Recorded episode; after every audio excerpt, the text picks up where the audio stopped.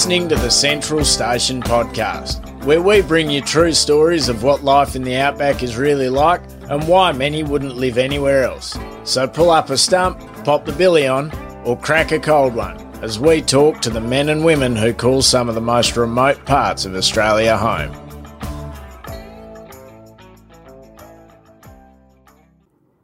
Would you ever take in a child that wasn't your own? If you're imagining a relative or a friend's child, the answer might be a simple yes, of course I would. But what if you didn't know the child? And if once you got to know them, bond with them, and love them, they could be taken away? That's the reality of foster parents across the world.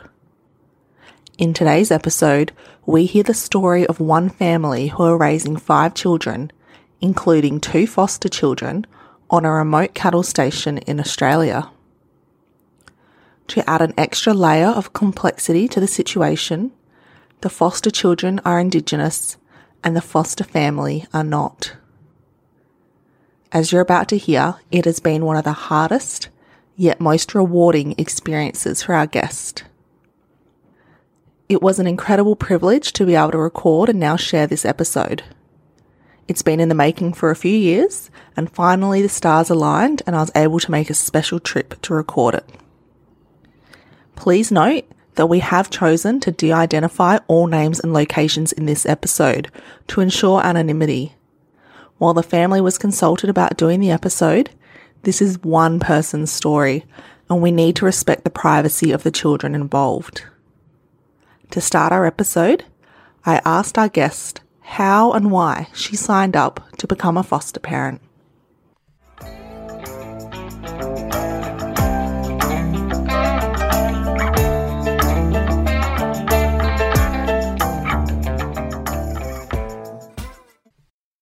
Just saw an ad on the bank teller or something about have you considered being a foster carer? And I just thought, oh, you know, we're pretty normal people. This is in at the ANZ or something. So rang up and put our names down. Didn't hear anything.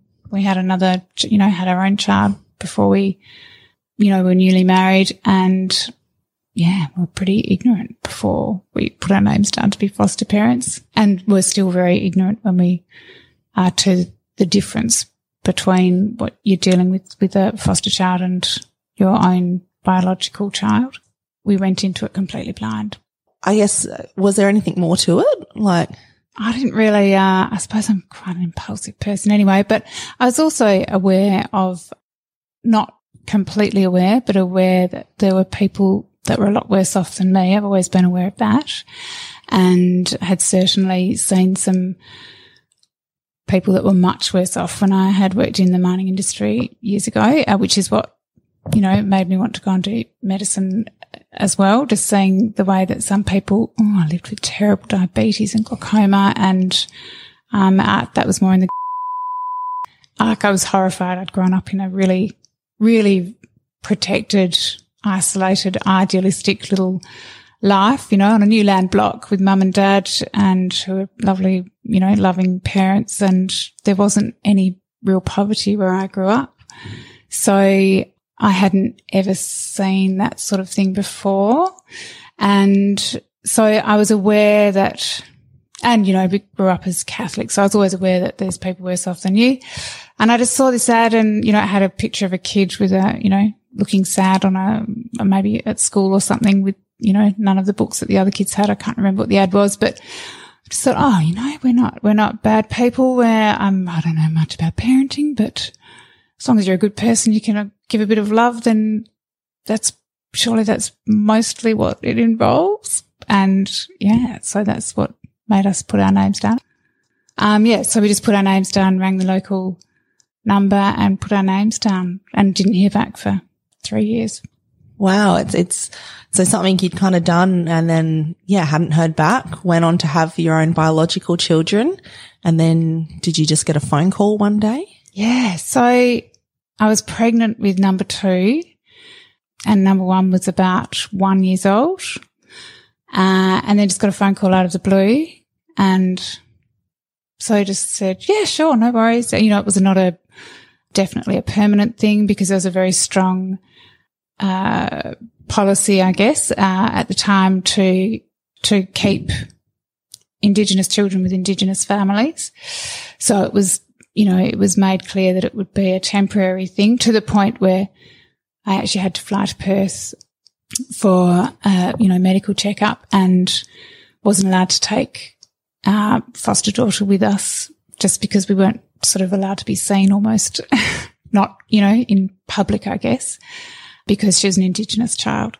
Uh, so yeah, that just came out of the blue and this poor little button arrived. She's only two and a half, turning three. Yeah, she's in a pretty, pretty bad way. And, but it was amazing. It was great for our daughter as well. They were great mates. They got on really well. And, uh, yeah, it was lovely. What was the process you had to go through between applying and getting that phone call and actually receiving a child? What kind of hoops did you have to jump through? Uh, well, back then, and it was a good, probably 15 years ago, not a whole lot, to be honest. They didn't even come and look at where we lived. So to do a house inspection or anything, but we did have to sit down. We went through maybe one or maybe two lots of interviews, which we just did when we happened to go to town, which was very rarely, but every now and then we used to go in for something. And they were just interviews about, you know, your parenting, how you discipline a child, those sort of things.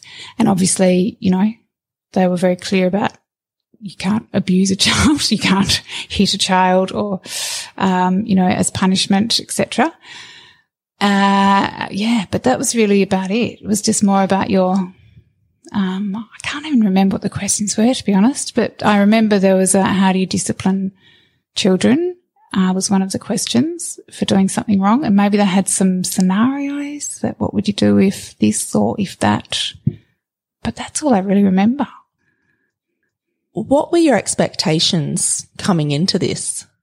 Well, I hadn't spent enough time in town to be absolutely positive, I guess, because I really had come straight from the city, straight to the station. And, you know, town is a good three and a half hour drive away. So we hardly, really hardly ever went into town and we had a mail truck once a week.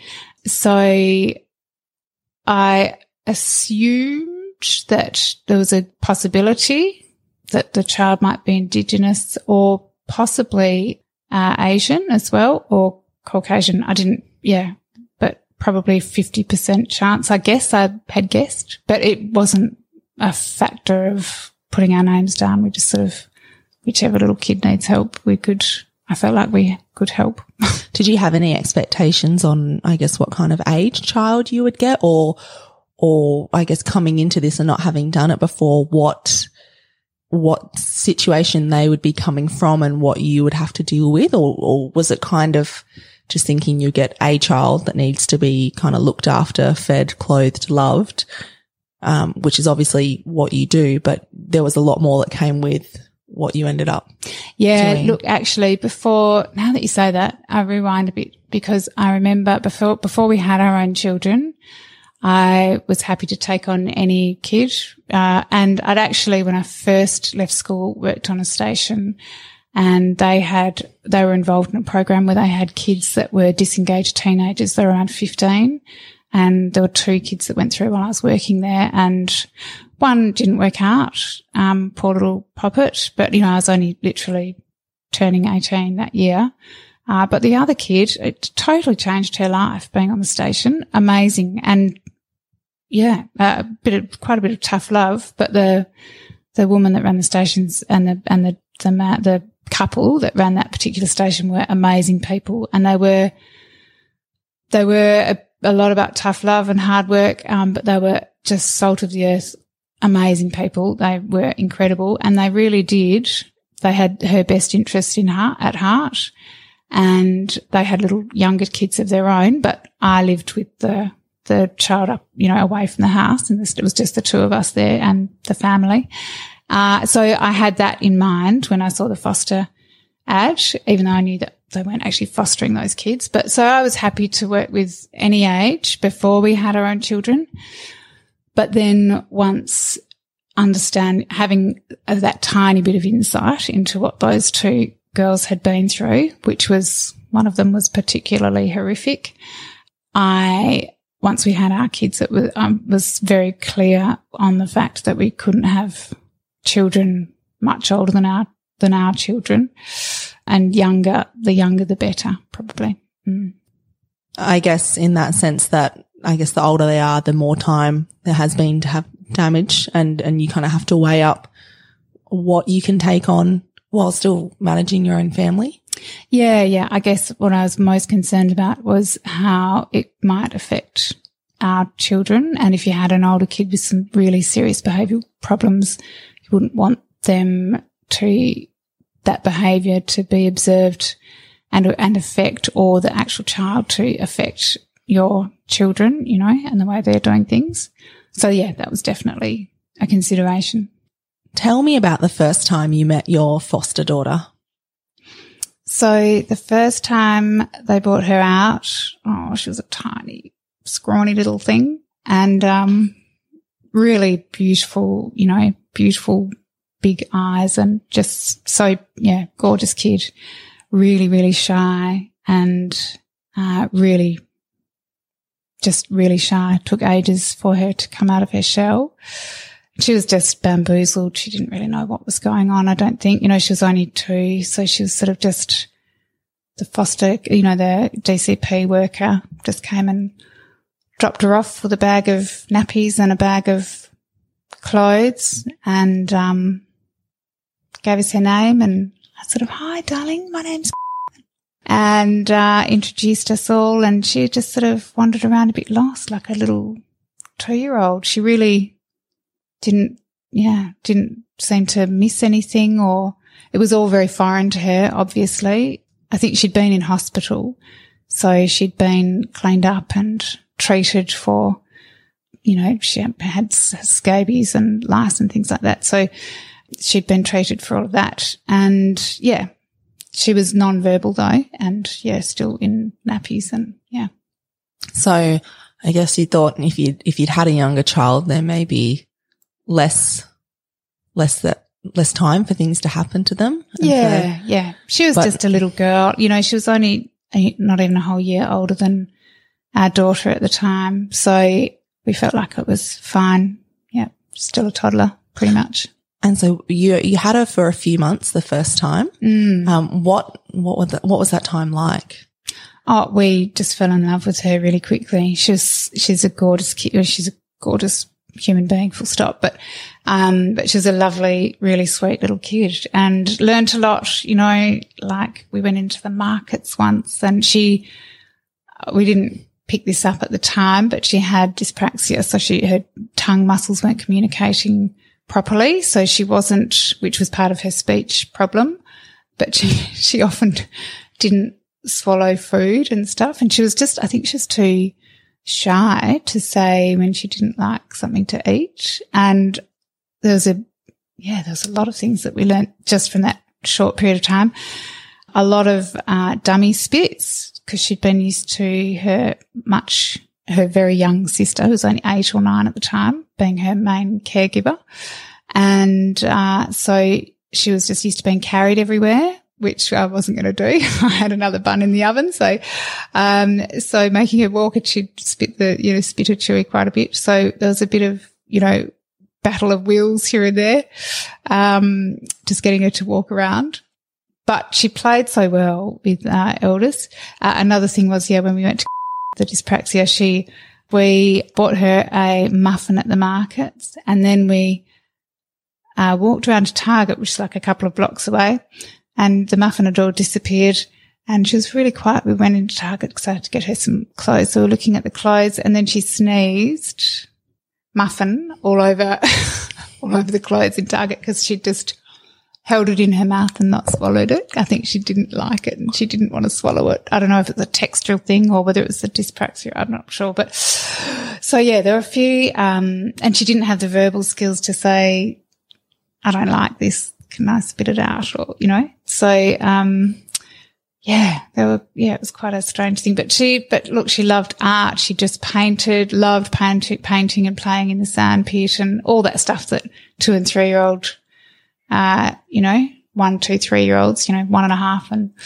uh, do together. They had a great time. Mm.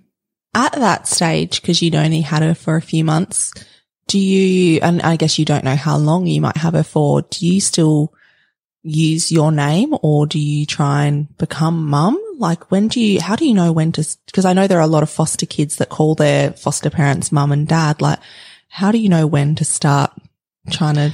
I just let that happen organically both times. I, I called, well, not with um, second, but um, I, I introduce myself as my name and uh, so does my husband. Um, but they often just, they just ended up calling us just like all the other kids do. Yeah. And you feel like that after a while anyway. What were the circumstances under which she left your care? So I actually had to leave in a bit of an emergency and it was pretty heartbreaking. Uh, I had a ruptured placenta from attending an accident when number two was butter jelly bean in my womb and ruptured the placenta. And I had a bit of trouble, uh, with that for the rest of the pregnancy. And, um, I was about seven months and had a bleed from the, from the, that previous accident, you know, when I was not even three months. So, and started contractions here at the station which would have been not good. So flew me into town and to the hospital there, which was quite horrendous with a new maternity ward and they didn't have hot water or enough electrical plugs in the room or anything. It was very disconcerting. Uh, and my legs up in stirrups with a new doctor, junior doctor down the end going, has anyone done this test before? I don't know how to do it. And I'm just, oh, anyway, uh, I had to end up RFDSing to, to stop the premature birth. You, you know, lungs weren't developed enough to be born. And so, yeah, they drove out. I had to notify them that I had to leave. Uh, we did have, we'd left our, our biological daughter and our foster daughter in the care of two families, uh, one who had working with children clearance that were happened to be working here at the time, but um, yeah, they came out and collected her that day and took her away, and we didn't see her again for was heart it was horrible, heartbreaking. I had to stay pretty much on bed rest for two months until uh, number two was born. And as soon as I got back up, I rang up and said, "Oh, I'm fine, back to back, and you know we can have uh, a little girl out again, and they, oh no, we found another family for her, and that was it. I, you know, rang around, and and it was tough. I also had those mum hormones going, turned into a bit of a bit of a nutter maybe, and maybe rang the department a few too many times because I was really worried about her. I'd inquired enough to know that where she was and to know that she'd been moving families fairly regularly. And yeah, that she went through several different families over the next two and a half years. So you didn't see her again for two and a half years? No, I'd actually sort of, I really mourned her leaving. I was really sad.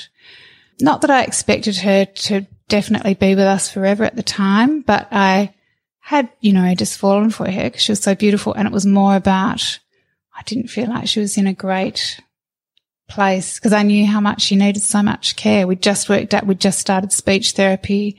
So we'd just worked out, you know, in the last month, um, worked out the dyspraxia issue. So we'd started speech therapy and we'd come so far in her behavioural, you know, she'd just cracking the, you know, spitting the chewy all the time. We'd come so far in that behaviour and getting her to try new foods other than baked beans, you know, and getting her veggies and, you know, she just was you know, strong and healthy and vibrant and loud and noisy like a typical, you know, two and a half year old. And I just felt like that would not continue in the place, some of the places that she was. Just too many kids in one home for a kid that needs that extra help. It just sounds extra gut wrenching because it was through no fault of your own. Mm. Like you mm. hadn't done anything wrong. You had a, a medical issue and and it's a real shame that she wasn't able to stay with at least your partner and, and, you know, like it's not like they're going to take the rest of your biological kids away. Like mm-hmm. those kids are, if the, if I feel like if it was good enough for those kids to still be parented and, yeah. and left in your care and your, and your husband's care, then yeah. it's just. I think it, it just depends on who's running the show at the time, which was the uh, not even our town office, but um, the regional centre instead. Uh, so, and there's just that policy that if there's a, a better place that's more culturally appropriate, then um, then that's where they should be. And so, so I guess, like you said, you'd mourned her. You weren't expecting her to come back into your care, but two and a half years later, you got the call again. Mm, yeah, there was a big event in the region, big flood, and yeah, we were down. Oh, so by then I was down in around Christmas, uh, having number three or pregnant with number three um, who wasn't due till May. So I wasn't heavily pregnant yet. Yeah, got this phone call the day before Christmas saying, Oh, uh, do you think you could have another placement? And I, you know, after not hearing from them, from them for two and a half years at all. Oh, no, sorry. I did do a bit of respite care in between, which is just when you, um, so we still had our name down to have kids out when their foster carers need a break. So we had had a couple of kids in between and just for short periods of time, just literally for to give the parents a break. Yeah, got this call and I said, "Oh, look, I'm just I'm you know, 3 or 4 months off having a, another bambino." And they told me her name and I just went, "Oh my god, yes, of course, we can have her." Yes. so uh, and fortunately by then as well, all of that the the placement, you know, I think they prioritized the care of the child over um, the culturally appropriateness of the family at that time was not the main priority. The main priority was the the you know, well-being, well-being of yeah, well-being of the child. So she came back, and oh, it was like we'd gone, you know, ten steps backwards, still non-verbal, and still, you know, had not been to school or all the basics were not there. All the basics, kind of fending for herself, I think. Yeah, so the so it was pretty tough. She was, and that that when she came and got dropped off the second time, she was beside herself. You know, she was just screaming and she's so confused. It's probably that was the fourth move she'd had or fifth move she'd had in two and a half years. Uh, and a lot of the moves were because of this behavior, which is from a post traumatic stress place, you know, that's why. And she, yeah, was pretty traumatic that first day. And our kids were amazing, you know, they were so, oh, it's okay, come for a swim with us. And, you know, they're so beautiful and trying to help her and being really kind. And look, it was tough that first day, really tough. She wouldn't she, I don't think she'd had a shower for a long time. So to get her in the shower, it's like she was scared of the shower. I literally held her fully clothed and we went in the shower together because she was so scared. And she actually, even the first time when she was younger, going in the bath. So she, she ended up in the bath, but she would not get in that bath for love nor money for about three weeks. She was terrified of it until, and we, so I'd have her in the shower and, uh, while the, our eldest was in the bath, so we could, you know, she could see, but she was, it took about three weeks to get in the bath. Yeah, but same thing, held her in the shower and took her clothes off in the shower and yeah, showered her in the, and by the end, she was, you know, within a week, she was back into that routine. But yeah, we sort of had to start again with everything, the speech. Gosh, I need to go and watch some. We had lots of old home movies and stuff. I need to watch it all to remind myself. But yeah, she was still an amazing kid, as in she'd captivate our other two, you know. So we had by then, how old would they have been? Um, sort of, you know, around three and four uh, years old, and she would sit up on the end of the veranda pontificating these amazing stories with all these hand gestures, and I could not understand a word that she was saying. She'd be because of her speech problem, and really it sounded like gobbledygook to me. However, our kids would just be sitting there cross-legged, spellbound by these amazing stories. It was hilarious. Anyway, uh, and she fitted right in. There was a lot of behavioural issues. I think everyone, family and friends would be on holidays and I'd spend a lot of time. We did the one, two, three magic thing. And so I spent a lot of time in the car at the beach with uh, uh, little one screaming her lungs out. Everyone probably thinking I was abusing her or just things like, okay, it's time to get out of the pool now. Total meltdown. Um, so I'd have to, that's one, that's two, and then physically remove her, go and sit in the car for five minutes with her screaming at the top of her lungs, um, which was pretty embarrassing because people don't know. They look at you. She's clearly not my biological child and they probably thought I was abusing her. So you got a lot of looks which are just cringy. But yeah, was it those the next two years after that were really hard work with behaviour. Uh, and starting primary school, starting pre-primary in the classroom, and I was teaching her and my eldest. That was really, really challenging. Yeah, was a tricky two years, tough, much tougher than I was prepared for. I really wasn't. If it hadn't have been for family and friends, uh, um, neighbours, they're amazing. And my sister was oh, out of this world amazing, as were my parents. They were so incredible and so supportive.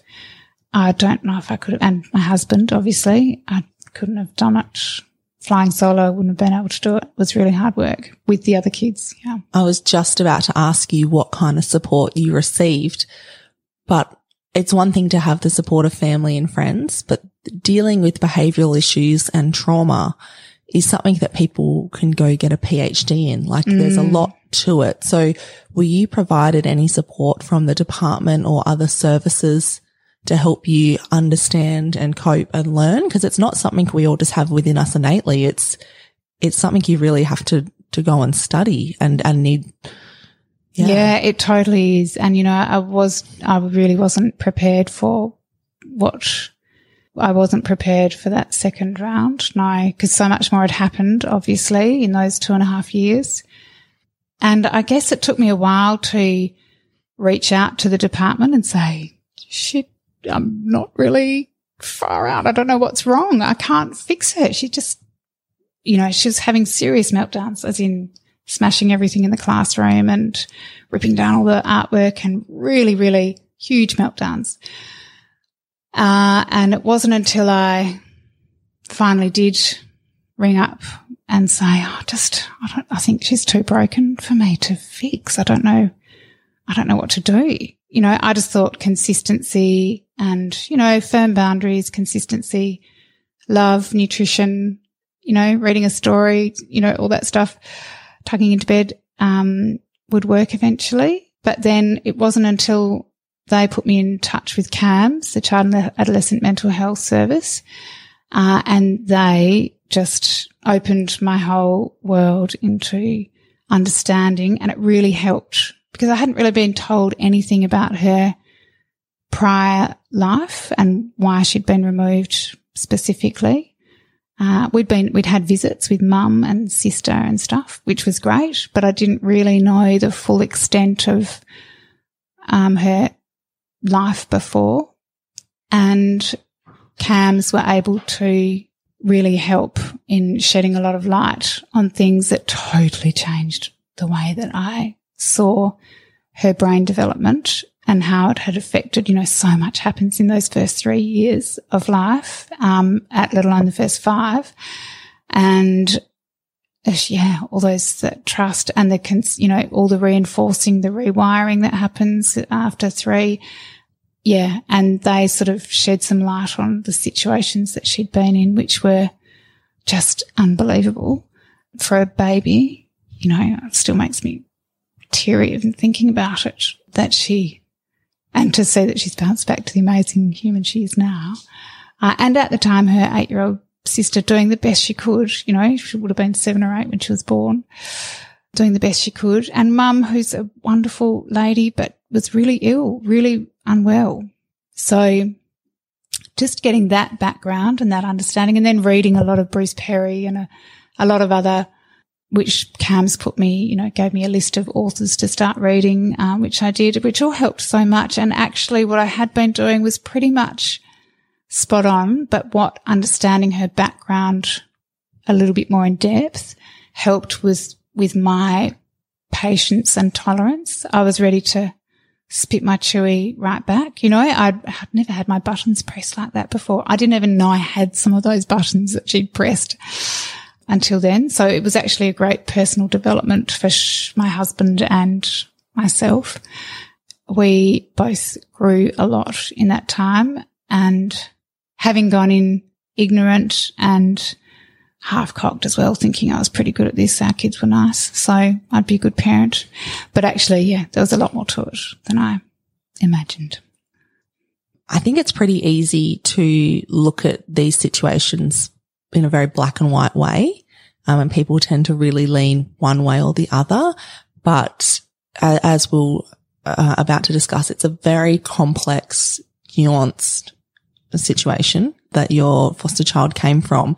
And so I was wondering if now you could talk a bit about the social side of things and the community she came from, um, the broader community, some of the social issues, just so we can kind of paint that picture of how nuanced it really is and that there isn't, there are no simple solutions and there is mm. no easy finger to point as to why, you know, you can't just point the finger. Yeah. Yeah. Look, um, I've definitely learned so much from um, meeting, and I'm I am so humbled by her extended family, immediate and extended family. They are really they really are beautiful people, um, and really kind and really generous, and I am so grateful that they have accepted us and as part of as, as part of our daughter's family. You know, they acknowledge that we're important to her. And it is so, I don't even know where to begin explaining the, it actually, I've still, I'm still learning things about it even in the last couple of years when, you know, our daughter's are doing year 10 in a boarding school down in and doing Australian history and told to watch one documentary and uh, during the COVID thing. And I, I thought I'd just watch it while I was cleaning the cottage and I was watching it going, oh my God, you can't be serious. There's some woman telling a story. I can't even repeat it because it'll give you nightmares, you know, about how people colonize a country. And, and, you know, I, I know, I did know that terrible things happen. That's how you do colonize a country. And that's how you subjugate and, and diminish a population by making them feel inhuman or you dehumanize them, you know, and, but some of the things that they did and people keep, and it's so confusing because you come up here and everyone, oh no, they're all so happy. All the Aboriginal people were so happy in the old days on the station because they lived on the station and it was all great and all rosy. But that's in that generation's memory. The damage, the real damage that had been done a generation or two before. Uh, and none of it was recorded because who wanted to record those dreadful, dreadful things that people did? Like un- unbelievable things. Not just the massacres, but the the other ways that you make people feel inhuman are just horrendous. I actually watched this documentary and couldn't believe that they were showing it to, to year tens, the particular story, and rang the school and they've stopped. They don't show that bit anymore. Um, I don't think they realised because they'd said to watch the first, you know, twelve minutes of this thing. Uh, but if you kept watching from 12 to 14 minutes, this story came up, which was gave me nightmares. And then that is carried on for generations in that. And I, I'd learned a bit about intergenerational trauma at uni and I didn't really get it. I don't, it just didn't really sink in. We don't have intergenerational trauma, uh, you know, in my family, but I'd learned about it, but it's not the same. And you just don't really get it. But I'm, I'm, I've started to see it and understand it a bit better now, I think, because I see her family are all beautiful people, but just due to that continued trauma that has resulted in being stuck in the poverty cycle, ultimately, it is so hard to lift out of. And, you know, some of her mob have, you know, they've got some of their own country back again, which is awesome and so fabulous. But it's been a big fight and it's taken, oh, I don't even know how to start, but I definitely see this sadness, not, not only the sadness, but also some other amazing, quite spiritual things. And I'm not a spiritual person at all, but um, things that are carried through in our daughter's genetics. it, it is not uh, environmental. It, it's it's genetically there. There is definitely, and I mean, there's been studies to prove now intergenerational trauma. It's you know pretty much indisputable, but yeah, and I've definitely seen it in um, in our daughter and those poor kids that are doing the best they can with the resources they have, which are not really great because a lot of those, you know, there was a huge paternalistic attitude for years as part of the policy of dealing of Aboriginal affairs in inverted commas, you know. Uh, so people were disenfranchised completely, even of looking after their own children.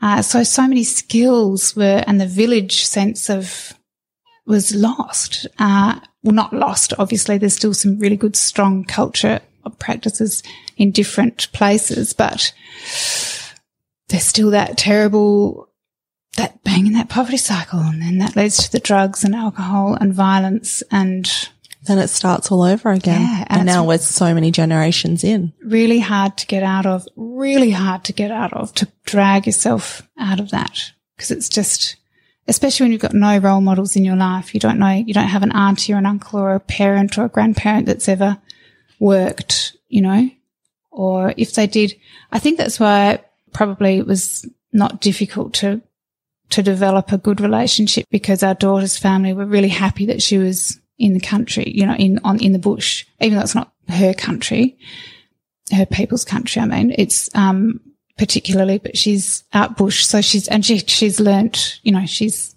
got quite a good, she's got a remarkable sense of direction, much better than any of our biological kids. She's like a, you'd never get lost with her and she's got a lot of natural bush skills that she just already senses. You know, she already, she was always interested in like looking at tracks and just observing small things that uh, our kids wouldn't necessarily notice and that kind of thing, which is also probably genetic and maybe a bit environmental when she was little. But, um, yeah, it was quite I don't know how to, yeah, describe the intergenerational trauma. I don't really have the words for it. I think I need to write it down to say it, to, to give it any kind of justice because I was taught it and I still didn't get it until I experienced felt it. it yeah. From the peripheral, I guess you experience it from the peripheral yeah. was a, situation. An observer of it. And actually a strange thing, you can cut this out if you want.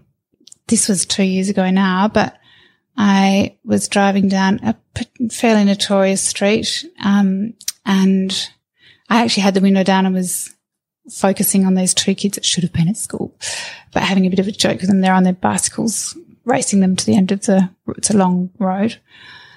And, um, these naughty little boys. And, uh, and so I was driving really slowly, but, and I was watching the road. They were ahead of me on the road, but, and this dog just ran out of nowhere under my front tire and then my back tire. So I, oh God, pulled up and turned around.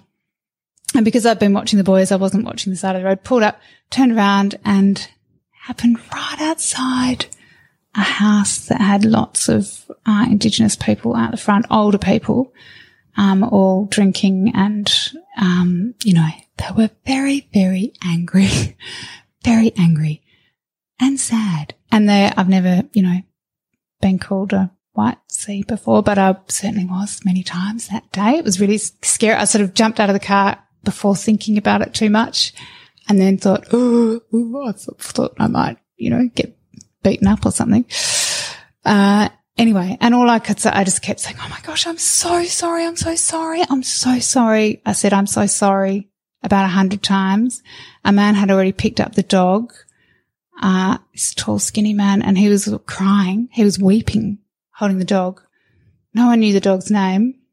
And as it turned out, they didn't know the owner either because they took me to the wrong person that owned the dog. it was actually another person. Anyway, um, and there was, they, and, I just realized it wasn't the dog that they were so angry or so sad about. It was all the other, everything that our white Land Cruiser represents in their lives, that big fucking white Land Cruiser that is the one that takes away their kids and, you know, that is, you know, making all this money off their country. It was all that. That's what they were sad. That's what they were crying about and angry about. And, you know, and I just, all I could say was, I'm so sorry. I'm so sorry. And I took the dog off the man, just kept saying, I'm so sorry. I'm so sorry.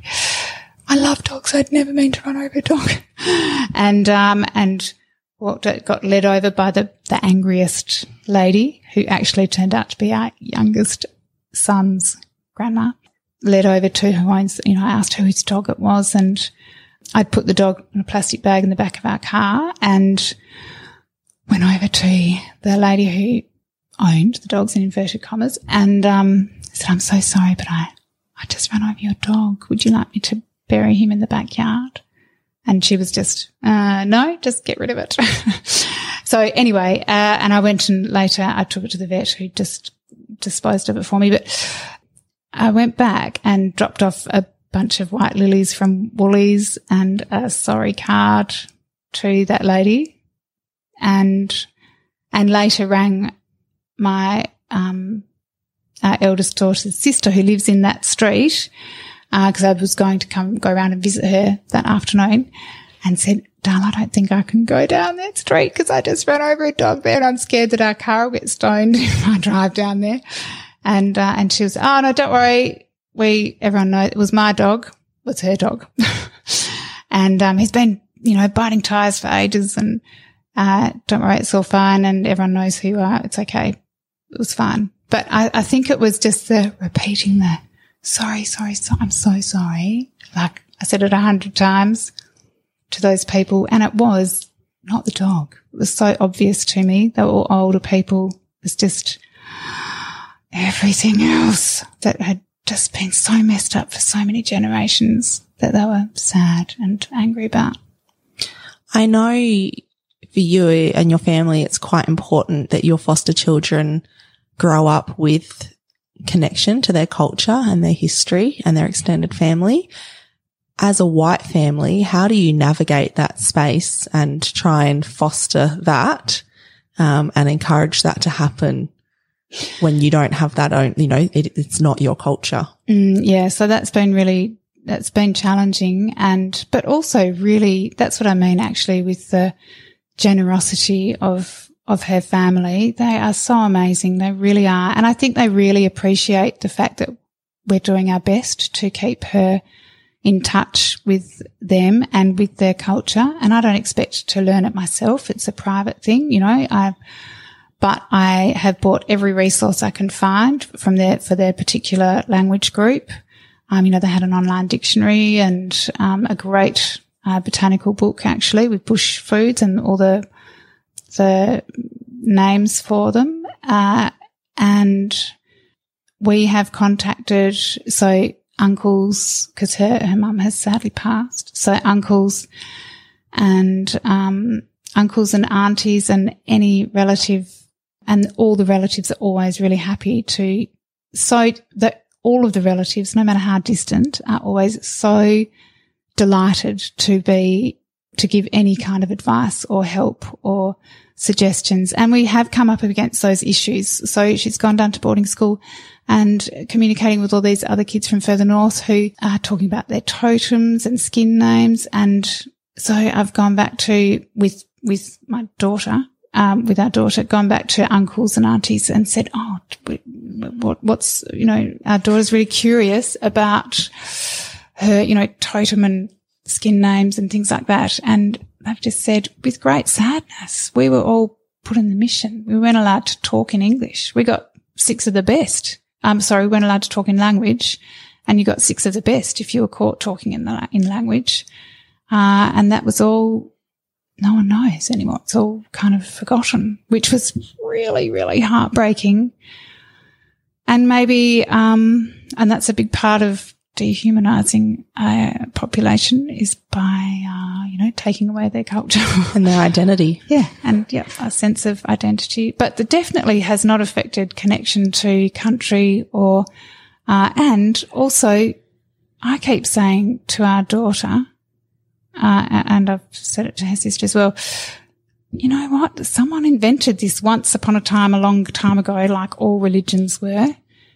So if you feel a particular affinity for a particular animal or plant, then just make that you, maybe you need to start it again, you know, and you'll have to start again. And I'm sure that you'd have the blessing of your old people, your ancestors by, you know, who am I to say that? But maybe talk to your elders about that and just start it again.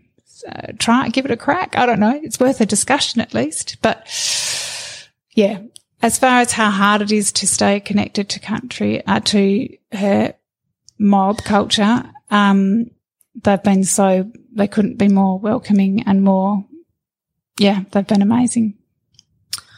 You have two foster children and three biological children. At what stage did you decide to take on another foster child and what were those circumstances? So that was about eight years ago. So our eldest had those first two really tricky years and then just progressively became more angelic and, uh, she was, you know, wonderful and things were going well. Uh, now we've got teenagers, it's a whole new chapter of parenting. Holy bloody moly. Um, there's a whole lot of more, more personal development happening now. Um, but so, you know, our eldest then would have been, uh, so 12 ish, I guess. Uh, and, or 11, still here at still a primary school. So, uh, or maybe, yeah, 10 or 11. Uh, so thought, oh, you know, things are, sailing we can, and I was conscious, you know, our eldest was conscious of being the only Indigenous kid in our family. And so I said to, yeah, just put my hand up again. And so I had a family discussion about it with all of the kids and husband.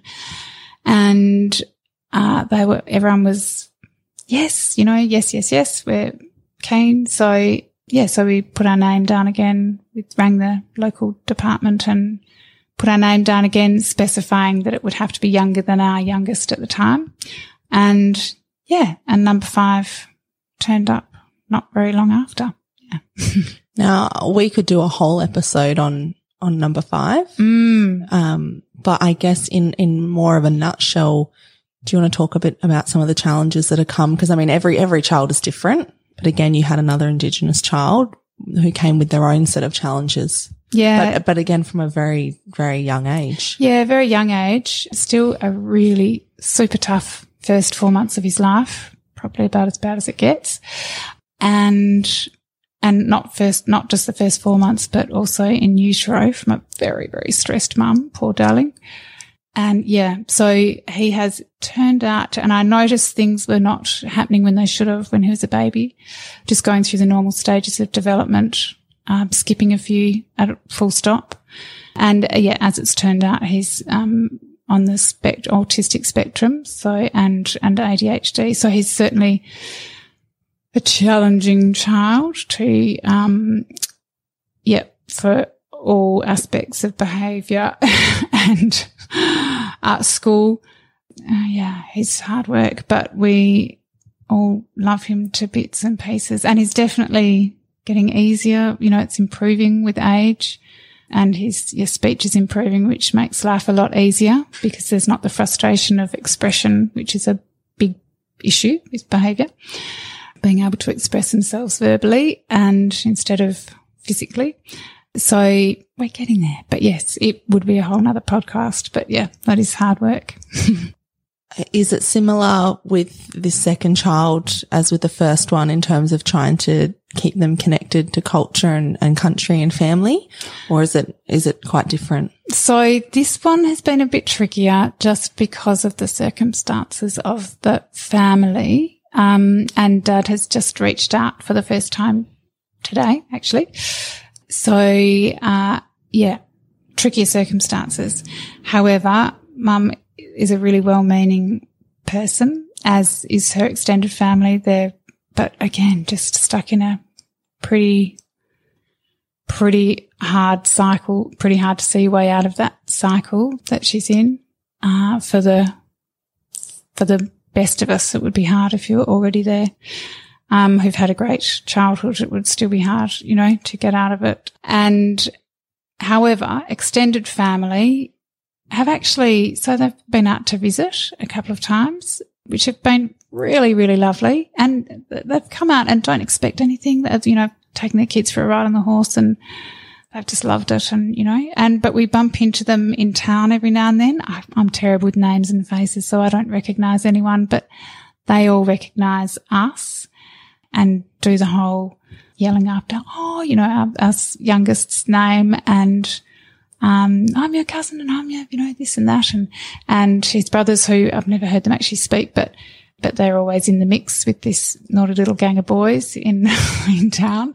And, uh, and they offer, if they see us there, they are straight onto the trolley. And, you know, uh, I was just, just telling you earlier that, that I always buy it when, if I see them hanging around, I always get a cooked chook and a box of ice creams and, and give them that when, uh, when I come out of Woolies and they are so beautiful. They help unload the groceries and they ask all these questions about whether he's got a horse at the station or a motorbike at the station. And I say, Oh yeah, you've got all those things. You go and work hard at school and you can come out and work on the station too. It's like a really idealistic, like, wow thing for them to be out on a station. You know, there's so much respect for people that work on station or live on a station from that community. It's really interesting.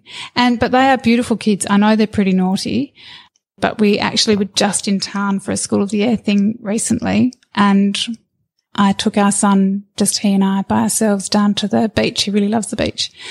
And there were a bunch of kids over there who were all relatives and they recognized us. They're all um, swimming, recognized us and, you know, part of our son's problem is social interaction. He just totally shuts down. But these kids were so beautiful and they're much older than our son.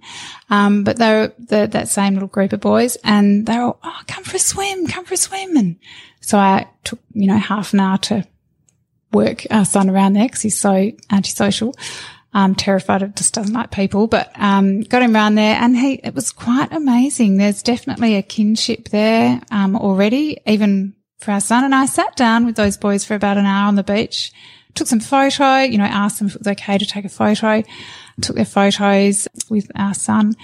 And so that he could recognize them and chatted to them and explained to them how he's, you know, ASD and uh, so he's just really shy and not great at expressing himself or looking at you and talking with you it takes a really long time for him to actually converse with someone. And they were so beautiful and understanding. They really were. It was quite remarkable. And to the point where they, they would have shared anything they had right there and then with him. And they were so kind and so beautiful and really respectful because I know they were swearing like little troopers when we turned up and they didn't swear at all during our hour together.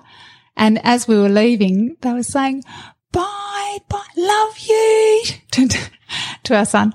So beautiful. Just such nice getting them back to the swearing, uh, you know, jargon, the, the street talk of, uh, of that town. But, and talked about how we're, we're moving into town next year, actually, for both of our kids, youngest kids' sakes that are both still doing school of the air. They just need that social interaction and, and our youngest needs a lot more support and told the boys how, oh, you know, he'll be going to this, and they'll, oh, make sure he comes to our school because we'll look after him and, you know, we all look after each other. And they're just lovely kids. I'd actually forgotten during the bulk of this conversation that you live on a cattle station, even though we're sitting here on the cattle station mm-hmm. right now and that everything you've gone through is is it not only everything you've been going through, but it's in this other context of being quite isolated. You know, you've got you've had a lot to deal with, with, I mean, just raising three children, three biological children mm-hmm. is, is mm-hmm. no mean feat. And then you've got, um, so, but you've got five children. There's other, like you said, traumas and, um, autism, ADHD, all these other things thrown in the mix. It's not like you can just drop them off at daycare, make an appointment and just pop down or try and get a babysitter or do this or that. It's been that, I feel that adds a whole other aspect to it which really can, can make it a bit more of a pressure cooker in a way, which I guess a, a many station environments are. with the isolation, what has the impact of fostering been like on your family and your relationship with your partner? Yeah, so it, that's a really valid point. And you know, I'd never not do it. I'd never wind back time and not have fostered either of our, well, certainly, yeah, either of our kids, but, but probably number five was a lot more challenging than I anticipated or imagined. And I, as well, being older, you know, I'm about to hit 50. So just don't have the energy that I did 10 years ago, even. Well, I still feel fairly energetic, but I'm just exhausted. And I guess the thing with having a kid with those problems, it's like having a three year old for eight years. It's really exhausting mentally and physically. It does your head in.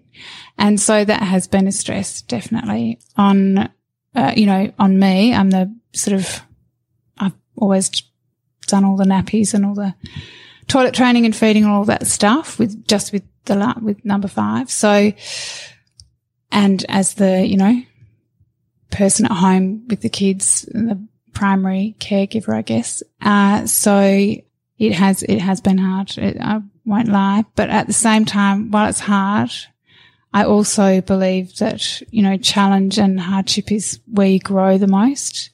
And while I wouldn't say I've grown particularly gracefully, I've sworn quite a lot through it. I've definitely grown. And it's also, I think it has, I guess to none of our kids, our kids are so defensive of, of our youngest as well.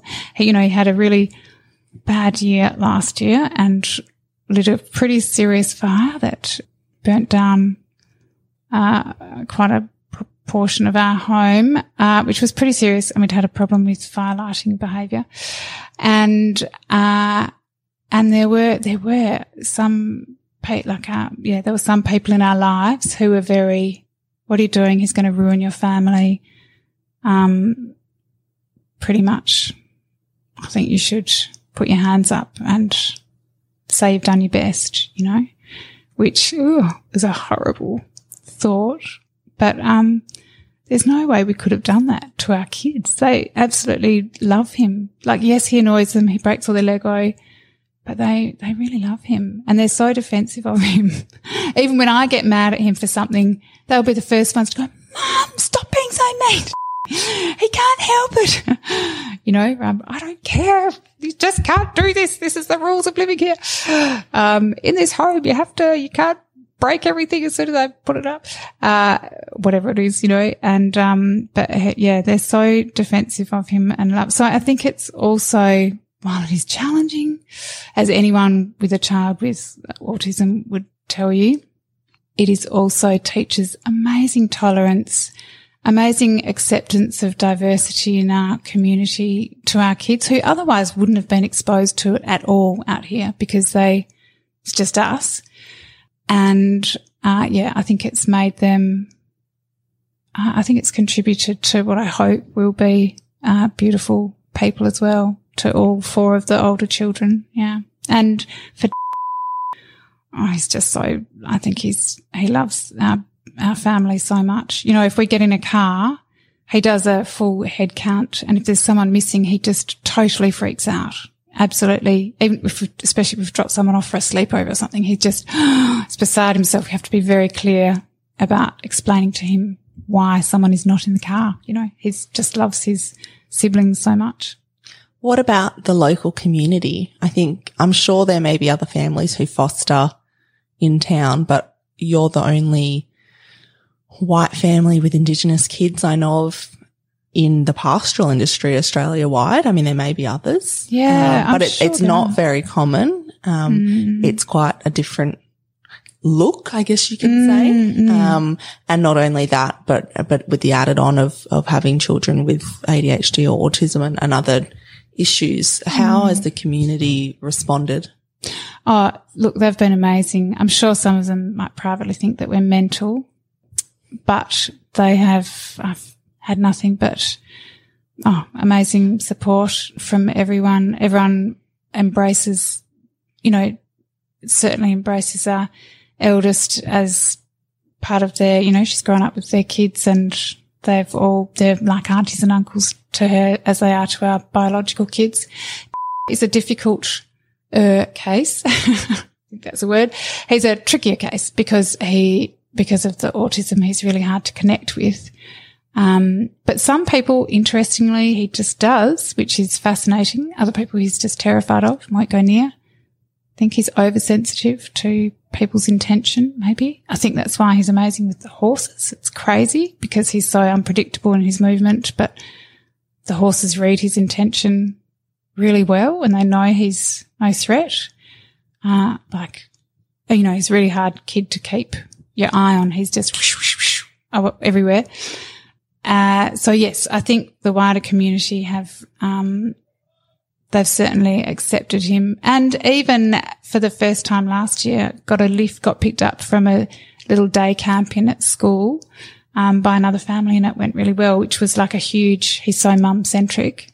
Um, that was a huge, amazing thing. So yeah, they're, they're all beautiful. And, you know, he doesn't interact with their kids very well or anything like that, but they're also, accepting. They all look out for him at community events and stuff. And uh, um, I've just found so and so over there.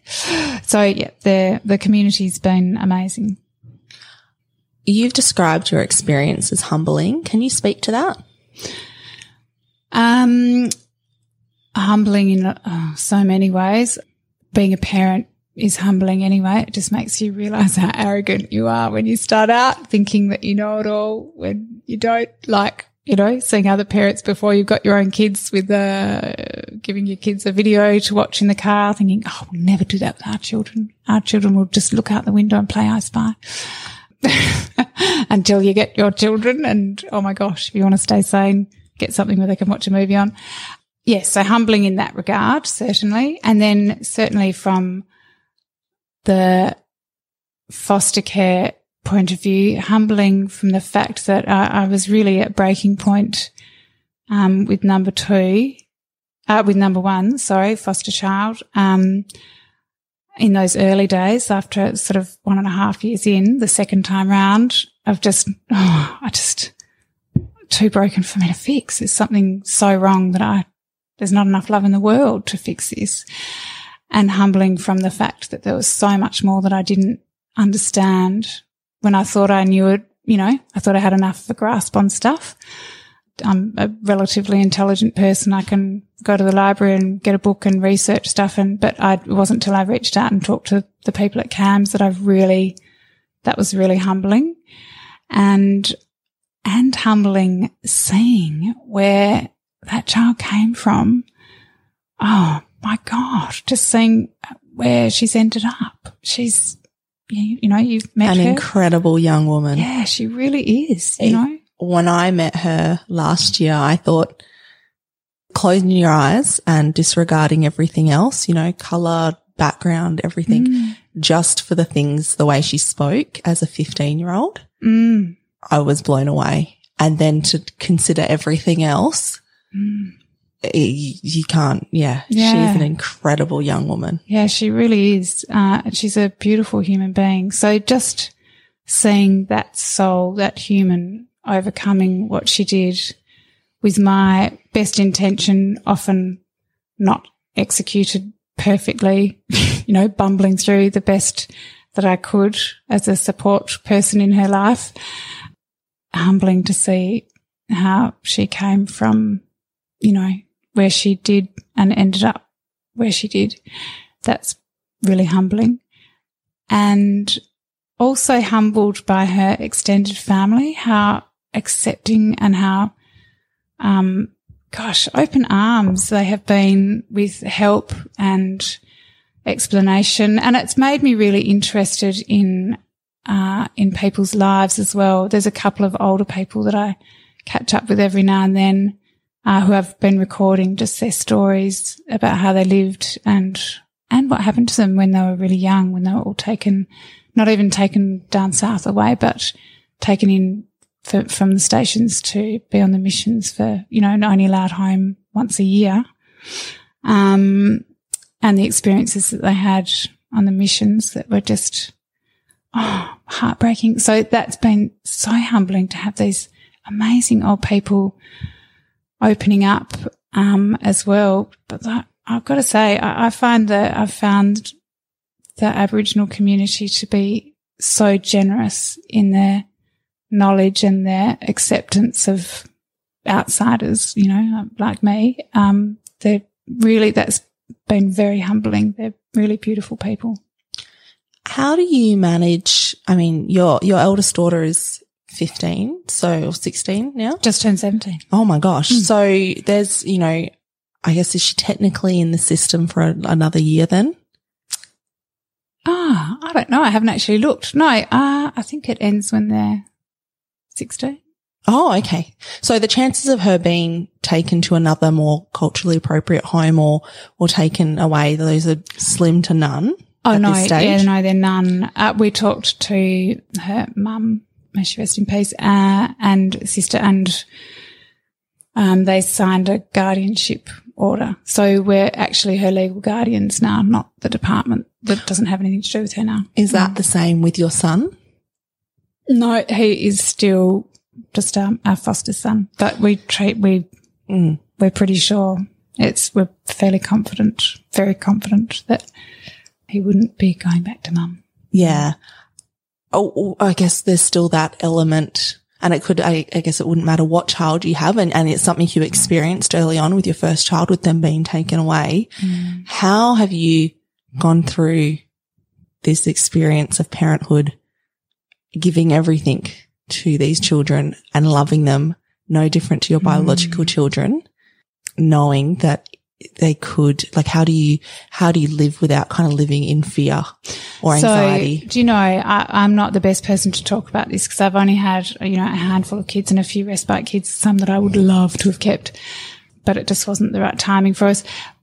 But uh, uh there are I'd like to say off the bat, I'm not the role model for being a great foster carer because there are some people out there who dedicate their lives to it and do an absolutely amazing job. And they would have been through so much more heartbreak than that little bit that I went through, which felt like the world for me at the time. But I guess how I overcame that in the end is that I just felt I kept having to remind myself that I went into this to try and help another little soul have a better life. Uh, so it's not about me. It's about what you can, what I can give to that, what I can contribute to that little person's life. And whether they just get a glimpse of what it feels like to have three meals a day and a safe and feel safe at night and a cuddle and a kiss and a storybook in bed every night, then that is something that they might, and I'm, I'm sure that they remember. And they, even if they only get that for a short period of time, they will remember that feeling as being good if they didn't get it again and carry it through for when they, because they'll be having children too one day and they'll do it for their kids and maybe they'll be a bit better at it and, you know, do it for a bit longer and be more consistent. You know, I, you're, I guess you just have to think of it as though you're not doing it for yourself to fill a hole in your own life. You're doing it to try and help another person and you're older, uglier, wiser, and you should be able to cope with it. that little kid can't. To finish our conversation, can you share some advice for people listening who may be considering fostering or who maybe have never considered it, but after listening to your story, they are? My advice would be look, it's an amazing opportunity to contribute to society, which is I think it's in the news in every town in Australia now. It's what's happening now. It's not working. There's so many kids in strife. They're literally only taking kids away when their lives are in danger now because there's nowhere to put them. There are not enough foster carers. Uh, and people on stations in particular or rural people that like that is the best place for a kid in strife or a kid having a hard time. It's also works really well for the community, for their extended community as well.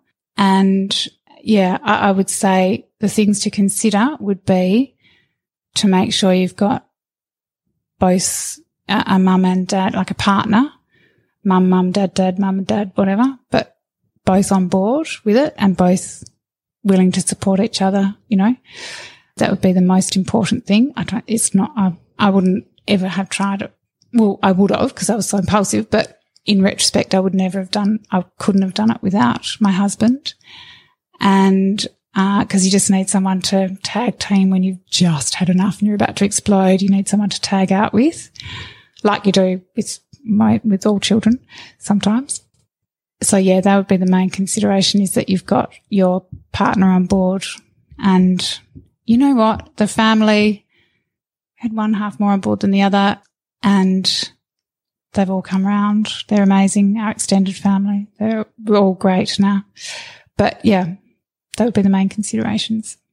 Thank you so much for your time today and for being so candid, sharing your story. I really think it'll, it'll impact a lot of people and that whether or not it's just creating another um, more understanding or a different perspective, or hopefully somebody will come out of this genuinely considering fostering.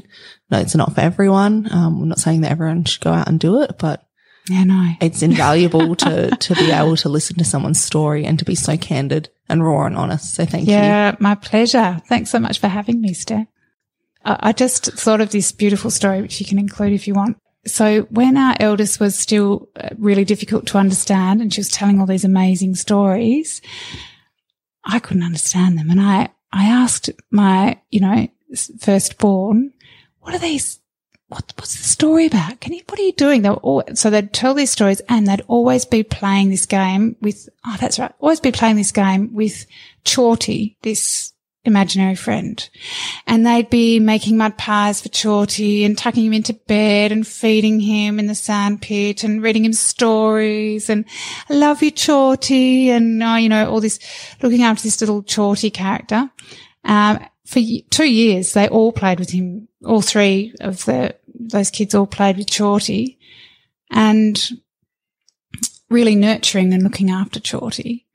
And then one day we're coming back from holidays and, um, and I said to our eldest, and Chorty was our eldest's, you know, was her character that she'd created that our, all the other kids em- embraced and took on as part of their imaginary home family. Uh, and I said to, I said to her, darling, where's Chorty? I haven't heard you playing with Chorty for ages. Uh, and she said, Oh, he died ages ago. He's gone to heaven, which is amazing. And I actually talked to a psychologist who did her uh, thesis on uh, imaginary friends, and she'd never ever heard of an imaginary friend dying. They usually just kind of get shelved, you know. But this child had gone to heaven, and I think, like my take on it, is that that was her alter ego. That was her nurturing herself. They were looking after herself, her, and she was all fixed now. So Chorty could, she was all happy and content and so Chorty could go to heaven. Didn't need to look after him anymore.